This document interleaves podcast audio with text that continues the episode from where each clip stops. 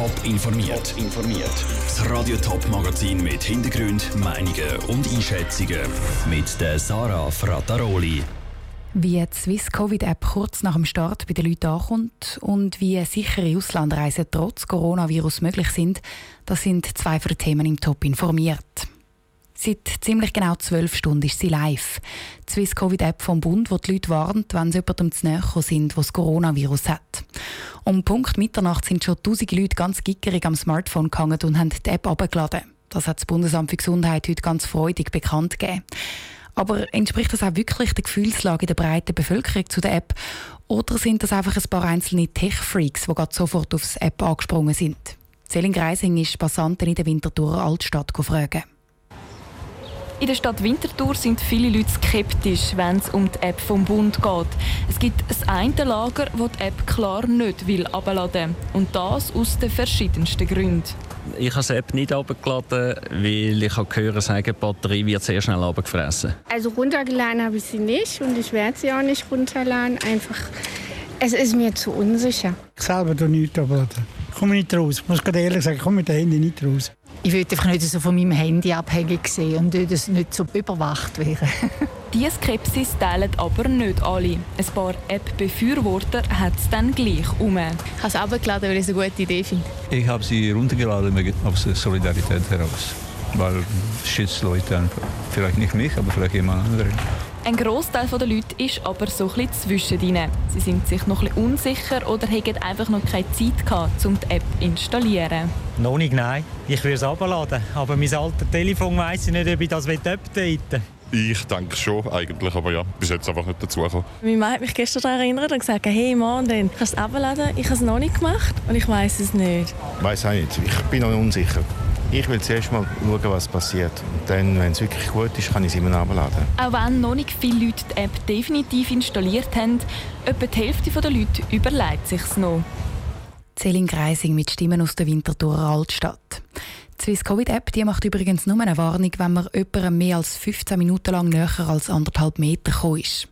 Wer so eine Meldung überkommt, muss auch nicht sofort in Quarantäne, sondern soll sich zuerst bei der Infoline vom Bund melden. Mehr Informationen zu der Swiss Covid App gibt es auf toponline.ch. Besonders hart hat das Coronavirus ja die Reisebranche getüpft. Hotelplan hat gerade heute Morgen bekannt gegeben, dass in der Schweiz 170 Jobs gestrichen werden und 12 Filialen zugehen. Und das, obwohl doch jetzt die Sommerferien vor der Tür stehen und die Reisebüros gehofft haben, dass die Reiselust Leute wieder ein bisschen packt. Nur kaum sind Grenzen offen, bringen viele Schweizer Touristen aus dem Ausland eben nicht nur Souvenirs und einen braunen Tee sondern auch das Coronavirus. Vor dem haben die Schweizer Kantonsärzte heute im Tagesanzeiger gewarnt. Der Pascal Schläpfer hat darum bei Reisebüros nach Tipps gefragt, um sich im Ausland eben nicht mit dem Coronavirus anzustecken. Der Reiseveranstalter TUI ist sich der Gefahr von einer Ansteckung mit dem Coronavirus sehr wohl bewusst. Darum hat TUI einen extra 10-Punkte-Plan gegen das Coronavirus ausgeschafft, sagt die Mediensprecherin Milica Vujicic. Dass man zum Beispiel ein Online-Check-In machen kann, somit nicht muss in Kontakt treten gerade mit dem Personal am Anfang, dass man genug Abstand hat. Das Weitere ist zum Beispiel auch Kapazitätsanpassung, auch in den Restaurants, so bei den Aktivitäten, die es in den Hotels gibt, sagt das jetzt Animation anpasst, sodass man es immer noch angenehm und ferienreif machen kann. Und TUI stellt auch sicher, dass Hotelzimmer und die ganze Anlage regelmäßig gereinigt und desinfiziert werden. Aber auch die Reisenden selber müssen vorsichtig sein, dass sie sich nicht anstecken, betont Milica Vujicic. Wir empfehlen unseren Kunden sicherlich eine Maske mitzunehmen und wenn es geht, Abstand zu halten sowie auch ihre Reiseunterlagen elektronisch mit sich zu führen. Dazu gehöre auch mal einen kleineren Strand zu besuchen. Dass die Ferien nicht immer durch an durch oder Liegestuhl an Liegestuhl miteinander sitzen. Die Leute, die wirklich grosse Angst haben vor einer Ansteckung mit dem Coronavirus, die sollten sich überlegen, zum All-Inclusive-Ferien machen. Grundsätzlich haben wir halt die grösste Kontrolle über unsere Kunden in unseren eigenen Hotels. Wie gesagt, mit unserem 10-Punkte-Plan. Und aufgrund von dem haben wir einfach in unseren Hotels einen besseren Überblick, dass unsere Kunden geschützt sind, was dann außerhalb vom Hotel, wenn es nicht etwas ein TUI-Ausflug ist, ein bisschen schwieriger ist. Ob ein Restaurant an der Meerespromenade oder ein Bar mit in der Altstadt alle Corona-Regeln so streng einhalten wie in der Schweiz, das können die Reisenden nämlich nicht wissen. Der Pascal Schläpfer hat berichtet. Laut Schweiz Tourismus ist es darum immer noch am sichersten, zu meinem eigenen Land zu reisen. Um die Corona-sicheren Hotels in der Schweiz kennzeichnen, hat Schweiz Tourismus das Label Clean and Safe ins Leben gerufen. Das Label kommen alle Hotels über, die sich zu Hygienemaßnahmen verpflichten. Eine Kontrolle gibt es aber nicht.